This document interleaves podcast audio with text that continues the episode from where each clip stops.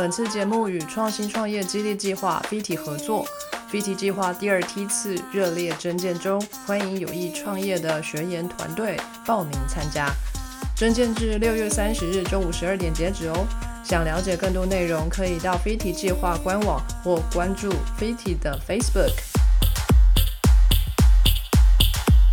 各位听众大家好，欢迎收听 Sky In The World 再次的播出。今天呢，我们是 VT 跟我们一起合作的一个单元。那今天我们要介绍一个新创的公司，叫做从小到大。然后这个公司非常非常的酷哦，我们跟 FITI 呢就是精挑细选很多的团队，然后这个团队就是直接抓住我的眼睛，就是太酷了这个 idea。 不过我们的另外一个编辑在意大利的小鸡可能会吓死，他非常的害怕昆虫，不过没关系，今天他不在。各位听众可能会发现我们今天录音的音质非常的好，我们来到了专业的录音室哦，可能不太一样。今天我们邀请到的是从小到大的这个总经理 Tony 来跟我们介绍他们的产品。 Hello，大家好，我是从小到大的 Tony。 各位听众，从小到大不是我们说的从小到大，对，是昆虫的虫，从小到是道路的道，从小到大。对，好，这个名字很酷耶，你是怎么定义这个名字的？当初因为我们公司主要是做昆虫相关的产业，对，那当初就一直在思考有许多关于一些虫的谐音啦。那为什么最后选择从小到大，原因是因为像昆虫的产业其实现在世界上也大家都在发展，但是因为我们都可以想象的时候，昆虫它都是小小只的，那我要怎么样创造出很大的经济效益呢？它就必须在这一条路上逐步的去实现。所以我们选择从小到大这个名称，第一个是因为觉得说一开始我要怎么样让虫虫去改变这个世界的这个比较大的体系，所以我们就想说就是从小到大，然后就是股份有限公司。那当然另外一方面是因为我们是学校单位出来的公司，那经过 FITI 的培训，那时候一开始跟老师一起想的名字就是从小到大。那后面为什么会直接变公司呢？是因为我就跟老师说不是什么名称后面加股份有限公司就可以变公司了嘛，所以我们就最后就直接决定说好，那就叫从小到大股份有限公司。那你提到这个你们是跟学校合作，那是哪一位老师，在哪一个学校呢？我们是国立云林科技大学化材系的郑宇生教授出来的学生。对，那因为我们实验室主要是做生化实验，就是说跟生物比较有相关的，我们老师的专业就会比较像是在养藻类或是做一些基因移植、基因改植这一方面的实验。所以各种生物都可以利用，不管动物或植物。你刚刚说的藻类是植物嘛？对，我们老师是养藻类，他之前的研究好像是用藻类去生产一些酒精等等的那一类的生质能源。对，生质能源那个很贵现在。对啊，他们因为我们老师就一直很致力于要做一些生质能源生质材料，像我们实验室还有很多像是用爱玉的果胶去做成的薄膜包装性材料，就是人家就会想说你看我们吃这个泡面里面很多的那些调味包都是塑胶的，那我们就有思考说那不要用一些果胶类型的纯爱玉的这种东西，纯天然的包覆起来之后，以后泡面很简单，直接加热水下去就好了，也不会有很多的一些塑胶材料去做环境上的污染，根本连包装都不用撕，直接就热水下去就可以了，包装袋就溶掉这样。对，还有很多膳食纤维。对，直接。对啊，还有勾芡的效果。没错，所以我们那时候就实验室就很致力于在做纯生物的东西。听起来超酷的，那些其实都可以开公司那这个实验室不知道开了多少公司了。没有啊，因为我们老师其实本身自己以前创业过2-3次，都还蛮厉害的。对，那刚好这一次是为什么会有关于昆虫的产业，是因为他那时候回去美国 UC Davis 的时候，然后就看到在美国加州那边有人用黑水虻来处理，像是他们最盛行的就是葡萄酒糟，因为他们会酿葡萄酒嘛。对，那他跟他们的老师去做考究之后，然后想说那台湾是不是也会有相关的产业或是相关的昆虫可以来研发一下。对，所以最后把这样子 idea 带回来台湾。那其实一开始我们是想要做黄金水螻，就是另外这是一样的昆虫，只是说它的体型是比较大，然后是黄金色的。对，那黑水螻的话，可以把它想象成是比较干净的蛆这样有还是有点可怕，但是就是说它其实是它也是在自然界中是一个分解者的角色，它什么东西都可以吃。它是一种昆虫，长大之后是有6只脚、有翅膀、会飞的那种。对，它长大之后就6只脚会飞的那一种。然后所以它长得很像苍蝇哦。对，但是它其实跟苍蝇不一样，是因为它成虫会飞的时候，它只有5天的生活、生存期，它5天产卵完它就死掉了。它不像苍蝇可以活1个月到2个月以上这样。所以它还是那个蠕动的虫的时候，它有多长的时间？它蠕动的虫的时候至少会有20到25天、哦、所以为什么我会觉得说、它是一个比较、有益处的虫的原因，是因为像苍蝇的话，它在蠕动的时候大概只有3到5天，但是它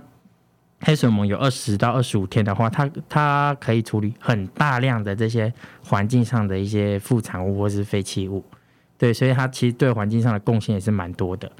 而且为什么我们平常都看不太到它的原因，是因为第一就是说它可能成虫会飞的时候，它产卵完就死掉了嘛，因为它时间很短。另外一方面是因为它只会在比较干净的一些果菜市场出现，或者是说我们今天有养鸡啊或养猪，你们里面的鸡食，或是说你有用一些鸡食肥、猪食肥的话，里面才会出现它。对，所以它其实不太会打扰到我们平常人生活的这种环境。所以一般的苍蝇它都出现在什么样、相对比较像其实我们随处都可以可见苍蝇。为什么？是因为苍蝇它在飞的那个时期太长了。你看它会飞的时候，它就是有30到60天它可以到处飞来飞去，但黑水螻没办法。再加上说其实像假设我们苍蝇大概都1公分多嘛，但黑水螻成虫的时候大概会有2到3公分，是很大只的，重点它飞得很慢。真的很大真的很大只。然后因为它飞速度很慢啊，所以其实你手过去就可以直接抓到它。它不像苍蝇，就是你要靠近它，可以感受到那个风的那个压力之后，它就会飞掉。它应该说它不是没有办法感受，而是它感受很慢。哦，对，所以像我们在做成虫式的时候，外面都一堆麻雀，它就是等着它要从那个里面飞出来的时候，就立马去把它吃掉。因为太笨了，跑不掉。对对对，不然就是飞太慢了。所以其实我们有时候，我们现在在养了有一些困扰，就是一些鸟类的困扰啊。对，因为它在自然界中算是比较低阶的这个比较低阶层的这个昆虫，这样在食物链最底层。但还有一个很特别的点，就是说它像它吃的东西是不是跟苍蝇都是一样类似的嘛？那我们之前有实验过，假设我今天的原物料里面，黑水螻比较多，但是里面同时也会有苍蝇下卵，但蛆比较少的时候，它会发现旁边这本不是我的同类，那就把它吃掉。黑水螻的宝宝会去把苍蝇的宝宝吃掉，没错。所以我们其实在养的过程中呢，就是会发现怎么苍蝇好像也没有很多的原因，因为正常来讲，如果你在一些发酵的环境下的话，那些苍蝇就会很容易被聚集来，但为什么相对上会比较少的原因，是因为黑水螻的宝宝发现旁边这不是我的同类，那我就把它吃掉，因为它就是排除异己。对，那当然反之的就是说，今天如果你的盆子里面苍蝇比较多，苍蝇宝宝比较多，黑水螻宝宝比较少，那你当然就是还是会被苍蝇的宝宝吃掉。 OK， 有优势族群就是没错没错、还蛮酷的，我不知道动物也会这样。对对对。 OK， 所以那这个黑水螻那个螻怎么写啊？一个悔字旁在一个死亡的亡。我一直以为那个字念蟒对，大家都会想说那叫黑水蟒黑水蟒，但后来发现其实它叫黑水螻。然后我现在都跟人家讲说就是那个萌萌哒的那个萌就念起来比较顺。哦，原来对OK， 那这个黑水蟒你们把它拿来干嘛？我们主要就是把它拿来要生产饲料。对，饲料给谁吃的？给所有动物，因为它就是一个高蛋白的来源。因为我们都知道昆虫它是很丰富的蛋白质，对吧？那其实现在很多的饲料它的蛋白质来源主要都是从鱼粉，我们都会叫鱼粉。那鱼粉就是从海洋中的小杂鱼去把它捕捞起来，然后去做成的动物性蛋白。那其实现在饲料里面有很多的蛋白质像是动物性蛋白植物性蛋白都有。那为什么我们要这么的积极去取代动物性蛋白的原因，是因为像上一集有听你们录制说吃肉这件事情，对，那其实对，虽然说吃肉有些人是吃素，有些人吃肉，但其实我觉得在全球里面吃肉的人还是会占大多数。那其实在人口增加的时候，肉类的需求量增加，那是不是饲料的需求量会增加？那海洋资源其实是有限的，那我们当我们人类需求增加的时候，海洋资源有限的状态下，我们就会过度捕捞嘛，那会导致海洋资源的匮乏。那海洋资源匮乏的话，其实就会造成鱼粉市场的价格的飙升。那人家就说，那你可以用植物性去取代动物性啊，但其实它在一些微量元素上，像是氨基酸怎么一些部分，它其实很难去满足它的。那在一方面是适口性，就是说我今天就是一个吃肉的动物啊，你怎么会叫我去吃菜呢？这样子，那动物它本来就不会有意识说我要吃肉还是吃菜，它就是那个东西吸引它，它就会想要吃。对，所以我们最后才会想说，那我就是用黑水虻，那它本身也是昆虫，也是肉类动物型的嘛，然后把它做成蛋白质，然后来去提供给现在所有的饲料业者。对，那这样的好处是什么呢？鱼粉变贵的时候，其实相对上会使饲料变贵，那肉类也会变贵。那如果我们可以用新型的昆虫蛋白去取代现在的饲料的动物性蛋白，那可以稳定价格、稳定品质。那之后我们接下来会反馈到我们人类，就是我买的肉就不会一直越来越贵了。对，这是我们想要做的一个比较大的愿景。很酷耶。那所以是黑水虻的宝宝做成蛋白质添加剂还是成虫啊？黑水虻的宝宝才有蛋白质，那它成虫之后它就因为像我们像毛毛虫变成蝴蝶，它就是一个完全变态嘛，对不对？那它就会有经过一个育蛹期的概念，那其实黑水虻也是一样，它在育蛹的时候它就会变黑变硬，变成外面很坚硬的壳，那其实它就是把它的体内蛋白质转换成它在外面的这个蛹，这个坚硬的壳，然后走之后，对，然后再破茧成那个会飞的。那对，刚刚有提到那个几丁质，就是它会从蛋白质转换成几丁质，那几丁质其实就没有办法提供很好的蛋白质，虽然它也是一个蛋的来源，不好消化，对，所以其实我们会在它大概30、40的时候，它还是就是白白的时候，我们就把它做成产品。哦，对啊，这个不太清楚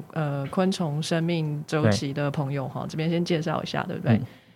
昆虫生命周期从一颗蛋蛋开始孵出来，对，然后它会有第一龄、第二龄、第三龄，然后它会脱皮一次就增加一龄，这样子，对不对？外面的壳就会脱掉，然后就长大一圈。然后那黑水虻一共有多少龄啊？还要脱几次皮？目前它大概会有5龄，它到第5龄的时候就会开始变黑了。哦，对，其实我们应该最常能接触到，像我的年代啦，就是国小的时候，老师都好像国小3年级还2年级吧，就说老师就是要全班每一个同学都要养蚕宝宝。对，那时候就养蚕宝宝，就是其实是我们第一次接触的昆虫。对，那蚕宝宝就1龄、2龄、3龄到结蛹嘛。对，那黑水虻它其实就是有5龄这样子。所以它越长越大，就壳也是越变越硬。所以你选这个第2龄或第3龄的黑水虻宝宝，就是想说，这比较嫩，大小也差不多。它应该说它一开始都是越来越白，但它只有在说我5龄完之后，我已经没有打算吃东西了，那它才会开始变黑变硬。但它在变黑变硬之前，都还是软软的、白白的。对，所以它只有在最后要转变的那个过程中，大概五天左右的时间，它就会变黑变硬。那它会开始爬，它要爬到比较干燥的地方，然后之后才会再破茧。对，那因为它们幼虫其实主要是吃比较湿的原物料，就可能会出水，水分含量比较高的。那它准备要变成成虫之前，它会担心说，那我变成成虫出来，我翅膀如果沾到水分，那其实会让它的这个翅膀是会软化的，没有办法就是成长完全，所以它们就会爬到比较干燥的地方去，然后之后再破茧而出，这样。就是他们的这个天性还蛮聪明的。对啊，那为什么不选第4龄啊？第4龄感觉比较大一点啊。其实因为那时候是我们研究蛮多的，那因为其实黑水虻它现在大部分很多人就是会把它关在一个室内里面去做繁殖嘛。那我们其实都知道在于动物来说，它近亲繁殖的情况下，它就会有衰退的问题，对不对？就是说，假设我今天一直跟我的同血亲的人去做繁衍的话，那它其实就是会造成它们里面的基因序列或一些状态跟问题。那其实昆虫它也是一样的。那再加上说黑水虻它一个月就是一个世代，所以其实你看我们一年它就已经过了12个世代了，是速度是很快的。那为什么说不选择适龄的原因，是因为有一些黑水虻它如果衰退的比较严重的状态下，它可能在第4龄左右就开始变黑了，就说我还没有长到一定的大小的时候，它就想要成虫了。对，所以我们其实目前一直正在积极的去解决它衰退的问题，可能就是找远亲的或是吸引野种来去做远亲的交配，那它这样才可以减少衰退的状态。那其实我们还是有斟酌在3龄4龄之间，那因为为了要确保说我的客户的品质都可以拿到很稳定的蛋白质可以吸收的，所以我们会选择3龄或4龄。对，那超4龄的时间如果太久之后，我们就会选择把它去做种虫的繁殖，让它直接长大这样子。对对对，它没有办法同期化嘛，就是一起长大。其实可以，因为我们的原物料处理，那我们养殖的天数也是有规定的。像我们原物料下去之后啊，那它差不多7到10天就我们就可以收成了。对，那它7到10天我们收成之后，它就是统一，就是差不多都是3龄到4龄之间的阶段。嗯，对，所以我们是有规格化的。嗯，了解。哎，蛮酷。对，好。那那这样子的一个黑水虻，3龄的黑水虻，白白胖胖的小虫虫，对，你要怎么把它做成蛋白质啊？我们有几种方式啦，一种方式就是说，假设今天有一些客户他希望可以看到的是活的虫的肝，那我们可能就是把它烘干，烘干完之后，那就会给客户就是很最简单的蛋白质，昆虫蛋白质。那另外一种就是有些客户说，那我想要保存久一点，或是说有一些像我们最近有一些日本的客户，他就会，但你要出口到国外嘛，那出口到国外它有一个限制，就是说你不能是一个生物的活体的形态出口，你一定要变成粉末。那变成粉末状的话，我们就必须要脱油脱脂，那脱油脱脂的话，它的保存期限才会比较长。那我们比较一下，就是说如果直接烘成干的跟脱油脱脂的虫粉差异性在哪边。那比较烘成干的呢，它的蛋白质含量就大概只有 45% 左右。为什么呢？因为它大部分还有 22% 左右的油脂。对，那如果可以做成粉末状的话呢，其实我们的油脂含量只剩 8%， 那它的蛋白质含量就可以提高到 65% 以上。对，那油脂含量减少它有什么好处？它其实是可以延长它的保存期限。像我们有时候看一些闻到一些食物啊，就觉得它有没有坏掉的话，第一它可能就是酸味，然后再就是怎么会有油耗味？对，那其实以蛋白质来说的产品呢，最先闻的就是油耗味的问题。所以降低它的油脂，其实是为了要减少这些油在里面的一些酸化反应。对，所以我们才会说，那如果今天需要虫粉的客户，那我们就是会脱脂，然后出口。那为什么说还要额外做虫干？为什么不要统一做虫粉？是因为其实台湾的很多饲料业者或是养殖业者，他们都有使用昆虫的习惯。对，其实我们也是走了市场才知道的。对，那他们因为之前有买过假的虫粉，对，所以黑心虫粉没错，他就是你粉状来，你加了什么，我也不知道你加了些什么。对，所以后来呢，就是他们就会说，那你直接给我看到虫的本体，那我觉得我还可以比较相信你卖的产品，眼见为凭。对对，所以我们一开始在跟新的客户啊建立一些信任关系制度的时候，我们就会好，你需要什么样的需求，我就配合你。对，那我们就会有烘成虫干的产品，那它确保你看，你可以看到一只的虫干，那我没有骗你我就是全部就是纯的虫干这样子。对，但是他不知道那个其实保存期限比较短。对，我们其实也会跟他讲说，这个保存期限是比较短的。但他不管，我就是要。对，因为其实大部分因为台湾嘛就很小啊，那如果我需要的时候，我就会直接交货。那他们交货正常来讲就是我这1-2天我就要使用了，所以他们都觉得他们都可以很快就使用完。了解，所以他们本来使用的昆虫是什么？他们其实就是用黑水虻，本来就有在用。对，那其实现在在于这个动物性蛋白里面的昆虫还有其他种，像是面包虫大家都很熟悉的、黄粉虫啊、然后再来就是蝇蛆粉，也有是有人在养蛆的，然后把蛆做成粉，或者是说蚕蛹粉。那蚕蛹粉就会比较像鸡母虫，那它就是肥肥大大的嘛、对，那大概就这几种昆虫会使用在这个动物性蛋白里面。那人家就会想说，那你为什么要选黑水虻？那其他的昆虫不好嘛？那我们以黄粉虫来说好了，就面包虫。面包虫的话，它养殖的时间至少要90天，它要3个月的时间。它要长这么久？对，它长的速度很慢。对，然后再来就是说，面包虫它大部分只吃干的料。对，那如果你吃的太湿的料的话，可能就会拉肚子，就像黑水那个，就像蚕宝宝吃到比较湿的那个桑葚的时候，它就会拉肚子。对对对，可怕。对呀、然后，蚕蛹粉的话，蚕蛹的话是因为它肥肥大大只的嘛，就把它想象成像是独角仙的宝宝。那它肥肥大大只的，想当然尔就是说它体内的油脂很高。对啊，对，那体内油脂很高的时候，其实你添加在饲料里面的含量就有限。对，那蝇蛆粉的话，有些人是说蝇蛆粉它可能体内还会有一些细菌的存在。那另外会有一些人说啊，那你蝇蛆一没有控制好，就很大量的全部变成苍蝇了，你要怎么处理？所以其实就是诸多的疑虑下来说，我们才会选择黑水虻。对，那黑水虻它其实还有另外一个特点，就是它体内有抗菌生态。哦，对，就是我们有去养殖动物试验过，那使用我们的产品之后啊，那它的鸡鸭跟猪，它的肠道的免疫系统是有上升的。哦，对，所以它其实体内的抗菌生态，其实在很多的一些 paper 上面都有做发表。那我们就自己去做这样的实验。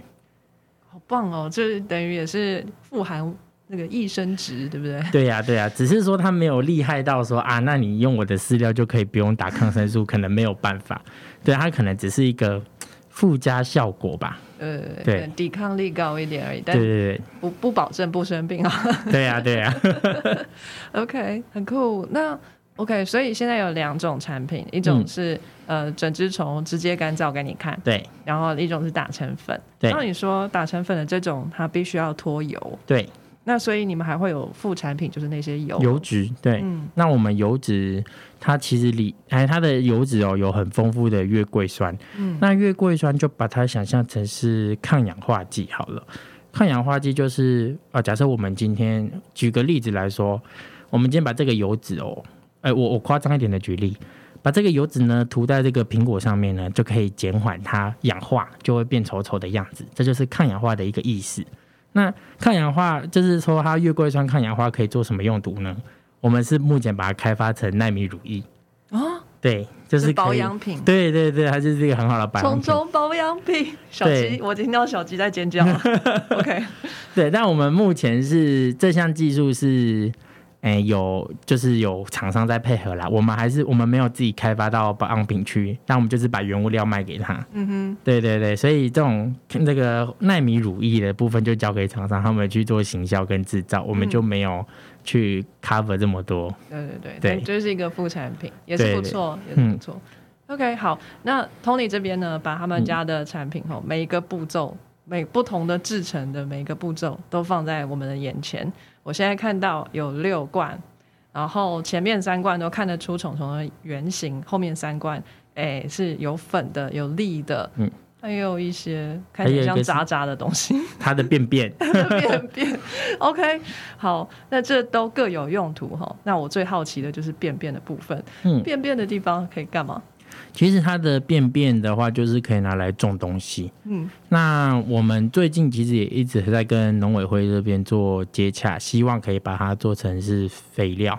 那只是说它这一段路途来说，还是必须要在法规面本来就没有跑得那么快。对，那像我们的昆虫啊，它是使用纯植物性来源去做养殖的嘛，所以它的便便大部分就是一些果菜叶皮的渣渣以及它的分解的东西。那我们去中兴大学检验的时候，它的磷跟钾含量很高。那磷跟钾含量很高的话，可以做什么用途呢？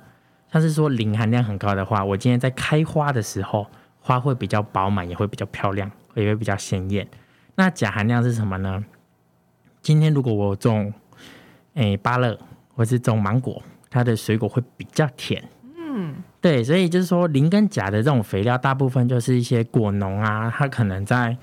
最后要开花要结果的时候会去施肥使用的。嗯，对，那其实黑水虻你看它从原物料东西吃完，然后从变成饲料，它的便便就是变成肥料，那我们公司就没有其他的废弃物了。对，它就是一个很干净的一个产业。好棒哦，就是全部都可以利用。对啊对啊，而且这个 turnover rate 也很快，1个月就能有产出。对，好聪明哦，怎么没有人想到过？其实近几年来都很多人在发展，像现在发展的比较有名气一点的，像是荷兰的 Protix， 或是法国的 InnovaFeed， 或是美国的 EnviroFlight。 那其实这些都是近几年来发展越来越好的。那为什么人家会想说，那前面怎么很久很久以前都没有听过这些产业，怎么突然就蹦出来的呢？就像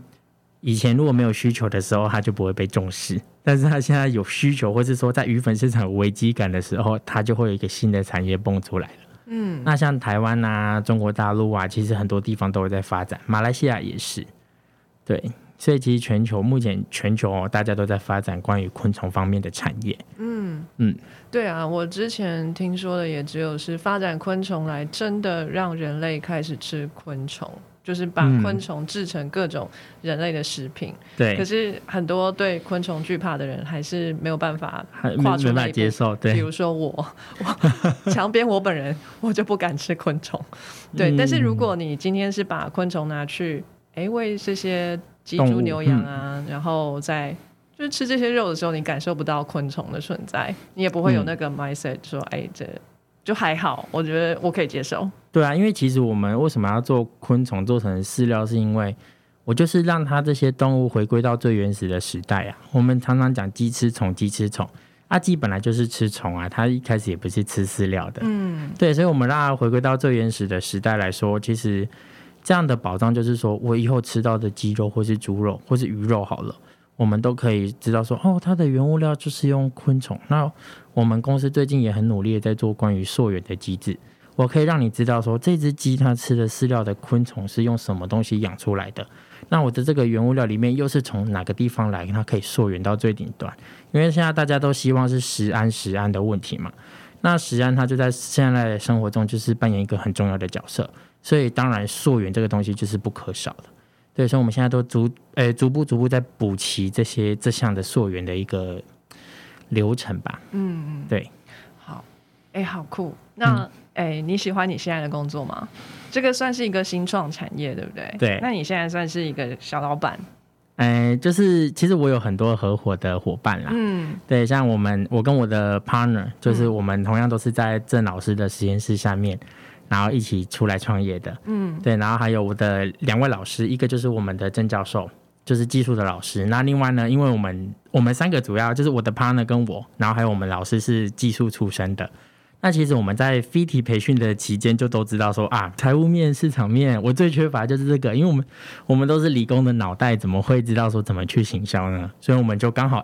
再去云科大的财经系的那边呢去找了一位刘教授。然后呢，加入我们的团队，然后我们现在就是我们四个就是原始的这个founder，然后去创立这家公司这样子。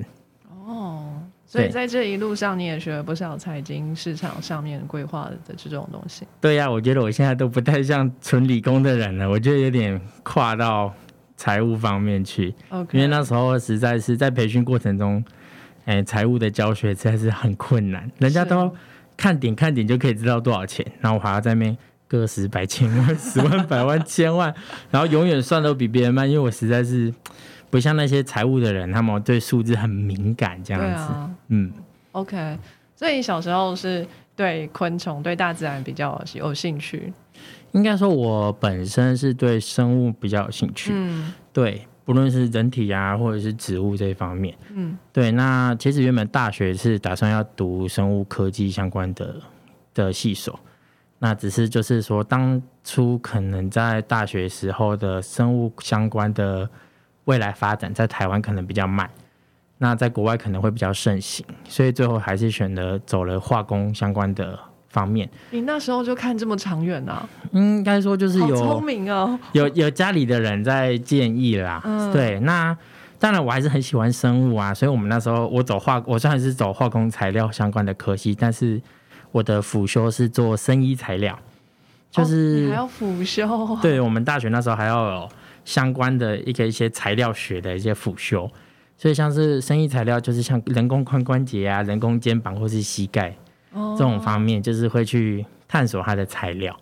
对，然后到研究所之后就开始真正走往可能生化制程方面的研究。生化制程，对，就是我们会结合化工跟生物的知识，然后去制造一个用生物的方式可以生产出来的一个制程。好帅哦！所以你研究所的这个主题是什么？我的研究所的主题就跟爱育很像。爱育，对，我就是做包装吗？我的题目是就是用爱育的果胶，然后去包覆一些大肠癌的药物，然后吃到人体之后可以做大肠癌的标靶药物，对。那为什么人家说爱玉可以？因为其实爱玉它也很特别的是，它的那个果胶叫做低甲基果胶，对，这可能比较专有名词，但我们就把它想象成比较简单，就是说它的爱玉的这个果胶啊，它不会被胃酸跟小肠溶解，胃酸它是很酸嘛，但小肠它是很碱，那为什么它可以抵过这两个部分呢？因为它是一个膳食的纤维，它只会被大肠里面的细菌去瓦解它的结构，所以那时候我们老师跟我就有想说，那不如就把它试试看包覆在大肠癌的药物里面，然后看可不可以说运送到大肠里面再去做释放，所以那时候就有研发这项题目。那当然就是研究所也才2年而已啦，所以就是只是说尽可能的开发这项材料，但实际上要走后期啊，关于药物这些药物释放这一块，可能就没有到这么专精。对，但是的确是可以做到这件事的。对，保护它一直到大肠才被释放。对，因为我们那时候就一直尝试去把它泡在胃酸里，模拟的胃酸跟模拟的小肠液这样子，然后它确实真的在材料方面上是不会被瓦解的。那做的跟我也蛮像的真的吗？对啊，我的硕士做的那个益生菌，是我希望它也是通过胃酸通过胆碱这样子，然后在大肠里面煮下来。对，我们那时候就是其实这题目其实有一阵子还蛮盛行，对，然后我们就刚好就是一直有研发这相关的。OK， 对，所以那后来你是怎么跟这个昆虫连上关系吗？对，很简单，就是因为其实昆虫是我 partner 的硕论。对，然后为什么会加进来呢？是因为那时候我们去 FITI 培训嘛，那需要有人就是在 present 啊 pitch 这方面相关的。那因为我们老师觉得我太吵了，很爱讲话，所以就把我加进去这个团队了。所以我就负责在这个 team 里面，就是负责去 present 跟 pitch 的人，所以之后才有链接到这一方面，就别人的硕士论文你在那边喊烧就对了。对，然后我就哇，好辛苦哦，一个人要 cover 感觉 cover 2个相关的题目的感觉，因为我要去跟人家 pitch 或是 present， 我也要了解相关的东西，然后我又要做我自己的硕论，哇，我会觉得我硕士班真的是有点难熬。你等于是哪2个硕士啊？也没有啦所以这样，可是你觉得做得很开心？我觉得蛮有趣也蛮有挑战性的。必须说开心吗？可能有就是我觉得有挑战性啦。对，因为我觉得在 FITI 的培训的过程中其实学到还蛮多东西的。对啊，说一下吧，就是 FITI 这边给了你们什么样的培训跟你们需要的东西？其实我觉得 FITI 的不论是培训好了，或是说你看像我们现在已经毕业了，那他的帮助一直都是在的，只要我有需求，我只要敢开口跟他要资源，他们就会愿意把资源提供给我们。那在我们其实那时候有提到说我们是技术出身的嘛，所以其实不论是在于产品的开发，或者是说跟市场面相关的东西，我们是很弱势的。那 FITI 他其实就是在补足我说我怎么样把我做出来的产品是有人要买的。我还记得那时候第一次去 FITI 报告的时候吧，然后就5分钟，那我报告完的时候下面的人就很安静，然后想说那他们是听得懂吗？然后之后后来我就听到一句说我根本就不知道你在做什么。然后就好，我表达能力有问题。因为有时候人家就会想说因为那我们如果自己是理工类型的，我们自己讲我当然自己听得懂啊，但是别人不见得懂你的东西。所以那时候的听众是什么样领域的人？不是像是商业领域、哦、或者是说可能设计领域。嗯，对，那你要怎么样让那些人听得懂？我觉得我在 FITI 里面其中一门课就是我要怎么样让路人都可以知道我在干嘛。嗯，对，这是我觉得我在这个过程加速的过程中里面学到蛮重要的。然后第二个部分的话就是说，嗯，我要知道我自己在做什么，而不是说别人给你什么意见你就去做什么事情。因为这个就是想到一个，就是说我们那时候 FITI 还会有其他的业师去做辅导，或者说以前学长姐啊会给一些意见。然后那时候我还记得我一天吧，就是有3个学长姐辅导，然后那个第一个学长姐说你应该去养鸡啊比较赚，然后另外一个就说你应该去养鱼比较赚，然后后来第3个就说啊，你不是做昆虫的吗？你为什么又养鸡又养鱼去了？然后我一天就改了3份的简报，然后后来最后晚上视讯完会议之后，我就把电脑盖起来，然后就对着我的团员说：“我不干了。”我就觉得哇，好累哦！我到底在干嘛？这样子，因为人家都说，你看市面上这些大成啊、卜蜂啊、统一啊，他们整合了下面的养殖场，股价才起来。那后来我回家思考了一下，我躺在床上说，不对啊，我就是养昆虫的，我到底为什么要养鸡还要养鱼呢？对，所以后来隔天回去的时候，我就跟我的 partner 说，不对，我们就是养昆虫的，反正谁跟我们讲什么要养什么，我就是养昆虫。对，所以从那时候我在 FITI 学到第2课就是，不管别人，在路上一定会有很多人给你很多的意见，对，但是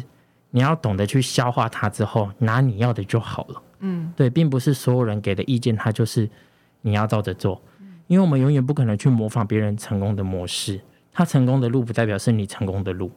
对，所以我那时候就想到说，哦，没关系，好，我现在都会以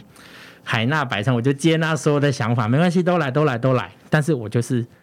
做我要做的就好了。嗯，对，学会怎么样长好这个舵，这个方向必须要是专一的，力量分散的话，你也会有力不从心的感觉。对啊，而且你才一间小小的新创公司，你怎么能够做到整个就是垂直整合的产业呢？对啊，所以人家说啊，新创公司如果要做一条龙啊，那就是等死。对，那你刚才也提到说，这一路上你学到了很多有关于财经、有关于市场的东西。那就是我个人也会有这样的挣扎，就是说，当我们的想法想要去付诸实现的时候，会有经费的短缺的部分。对，那你就不得不去接触这一些要怎么样去取得经费，要怎么样让这个东西经营起来。对，会有些商业的东西，可是你会觉得这是跟你的本身的价值观会有冲突的东西吗？不会耶，我虽然跟人家拿钱了，但是我还是会满足你所需要的。对，因为人嘛，就是各取所需啊。也许我补助你，但是你可能要给我相对应的 KPI， 就是业绩，那我觉得都还 OK。对，因为毕竟大家他为什么愿意补助你这个经费？也许他就是在某个地方被你打动，他也许就是认同你。那我觉得就是人就是互相啦。对，所以我觉得就是说，在这个过程中里面我还 OK， 只是必须说有时候要去做那些文件上的东西真是有点麻烦。对啊、那其实我觉得这个部分让我比较没有这么困扰的原因，是因为在 FITI 培训的过程中，其实他们也会逐步的在看你的表现。那他会去评断说，你是不是真的认真的想要创业，你给他们的 你表现出来的态度，其实他们可以感受得到，而且他们下面的业师也都可以感受得到。那你真的想要创业的时候， FITI 它就是会推你一把。所以像我们的创业基金第一桶金，其实就是 FITI 在帮助我们。对， FITI 帮助我们就是我们就是获得了 FITI 的创业基金，然后开始加速我们对于市场面的一个发展。对，所以其实我没有到很烦恼这件事情。那对，当然它在新创公司里面是一个烦恼。对，那只是就是说也是因为有 FITI 的帮助啦。对，所以我们才会比较顺利一些。那不错啊，就是那你们现在这个发展的状况是什么？对未来的展望是？其实我们现在我们从就是获得 FITI 的创业基金嘛，对啊，然后后面我们开始就是有加入一些关于食农相关的加速器，嗯，它就是在饲料方面或者是种植方面的，嗯，对，那之后开始就是拓展我们的事业版图，那我们公司现在的状态就是正在进行厂房的扩建，因为举个例子来说好了，也许我现在一个月的产量大概是100到200公斤，但是一个月的产量而已，但是我的客户可能一个礼拜要5吨、啊、对，其实台湾的饲料市场需求是很大的，全台湾大概每一年要用掉25万到30万吨，但是我们目前一年只能够进口到10到15万吨，所以其实我们有大概10几到20几的万吨的这个饲料是缺口的，没有办法被满足的。那全球就更夸张了，全球它一年大概要650万吨吧，但是现在能够产的鱼粉大概只有450万吨，对，所以你有200万吨你买不到鱼粉，对，然后不仅仅是人类的粮食危机，动物它也是饲料危机，真的，对，所以我们要积极的扩厂，然后满足我们的客户之外，我们那个扩厂啊，它是很特别的，我们把它设计的像一块积木，假设我这个积木呢，它一个月可以产20吨，那今天有客户他说那我要40吨，那 OK 没有问题，我就把这个积木呢复制到你旁边盖2个给你所以这个就是现在可能比较夯的叫做模组化的生产、嗯、对，它即便你变多了或变大了你也不会影响到它的参数、嗯、然后你可以很迅速的去生产它，对，所以我们现在都是积极的在往模组化的方式去做建制、嗯、对，所以以后这个积木建制之后呢，客户哪边有需要我就复制一个到那边，对，这也是我们目前接下来要逐步完成的。那接下来也希望就是说可以把这个积木复制到世界各地，像我们那时候就有思考到说去马来西亚，那我处理当地的椰子壳然后做成饲料然后当地贩售，那泰国就是榴莲壳，那美国就是葡萄酒糟这些，那为什么要到世界各地，为什么不要出口呢？就是说我今天就是为了要稳固饲料的成本来源，我还做出口，其实我也是对环境的一种伤害啦，因为你的过程中的碳排放量还是很高的，的确，对，那你也没有办法解决当地的这些农业的副产物的困扰，对，所以复制到世界各地的时候，你可以处理当地的困扰之外，你还可以及时供给给当地的饲料商。那你看现在疫情这么严重，船啊货运啊不能出口，那你也不会有影响，因为我就在当地生产当地行销了，就不会有这样的困扰存在、欸、所以这个黑水虻、嗯、它就是不挑食，它什么都吃哦。对，它什么都吃，但是就是说我们公司比较特别，我们只吃植物性的来源、uh-huh. 对，因为欧洲它在黑水虻方面有规定，它有3项规则，就是环保级的黑水虻、饲料级的黑水虻跟食用级的黑水虻，食用就是给人吃的，人吃，对，它其实在挪威那边是有一间就是养黑水虻然后做成汉堡肉的。 Oh my god， 不要这样没关系，它在挪威啊，很远对，然后像环保级的黑水虻啊，它可能就是主要是吃厨余的、uh-huh. 或者是粪便的、uh-huh. 这种的黑水虻它就不能做成饲料，对，那饲料级的黑水虻呢就有被规范说只能吃植物性来源，就是说你的黑水虻要吃素就对了，嗯，对，那为什么要这样规范？其实他们那时候就是有疑虑说，假设我们举个例子来说好了，假设我今天是病死猪，然后它混杂在这个厨余里面，然后人家就想说啊，那要么就是烧掉嘛，然后要么就是被掩埋，或是说就是昆虫吃掉，那但是呢你今天是病死猪，然后昆虫吃掉了，然后虫再去做成饲料再给那个猪吃，它一样还是会生病，因为它体内的那个病毒蛋白并不能够因为生物间的转换而不见，对，它还是会一直存留在体内的。那欧洲其实他们在2007年的时候就有因为这样的问题，所以就是在2017年的时候就有修法，对，然后才会分成这3个级别，对，所以我们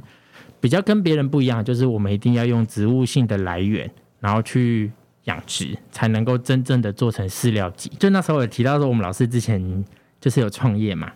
对，那他就是跟我们说他其实是给了一个算是原则吧，就是我们创业没有问题，但是我们一定要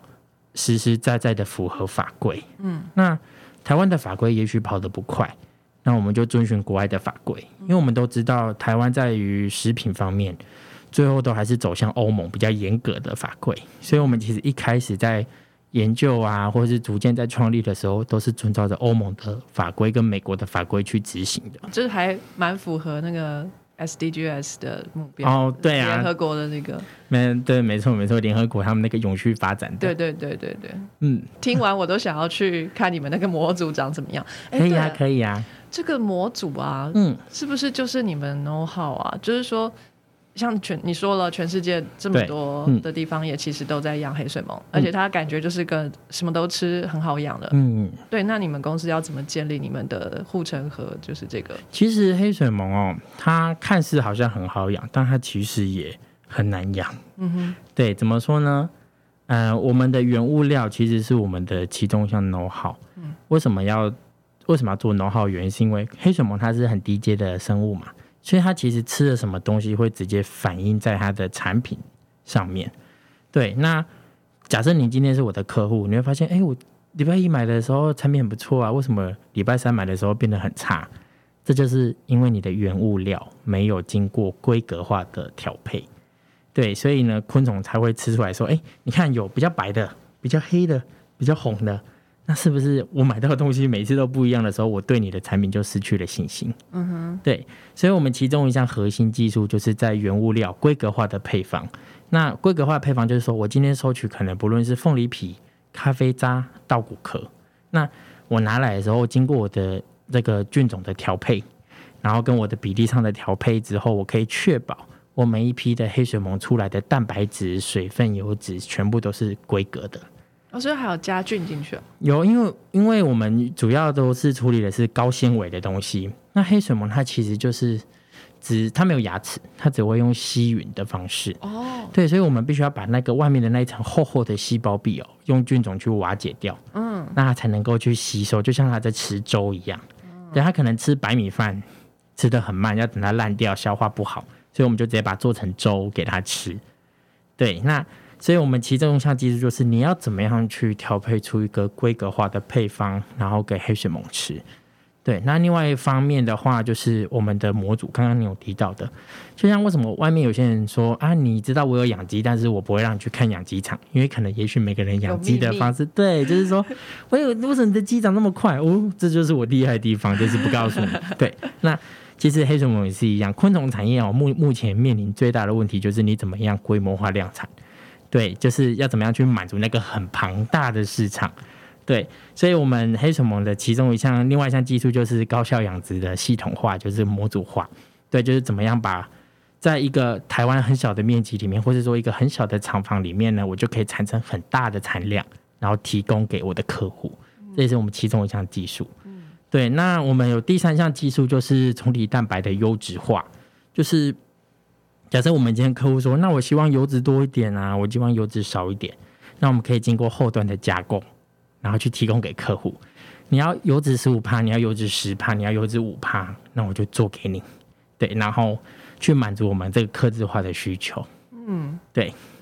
好酷。所以这个蛋白质跟油脂都可以做调整。真正喂给动物的饲料，嗯，是就直接这样加进去吗？还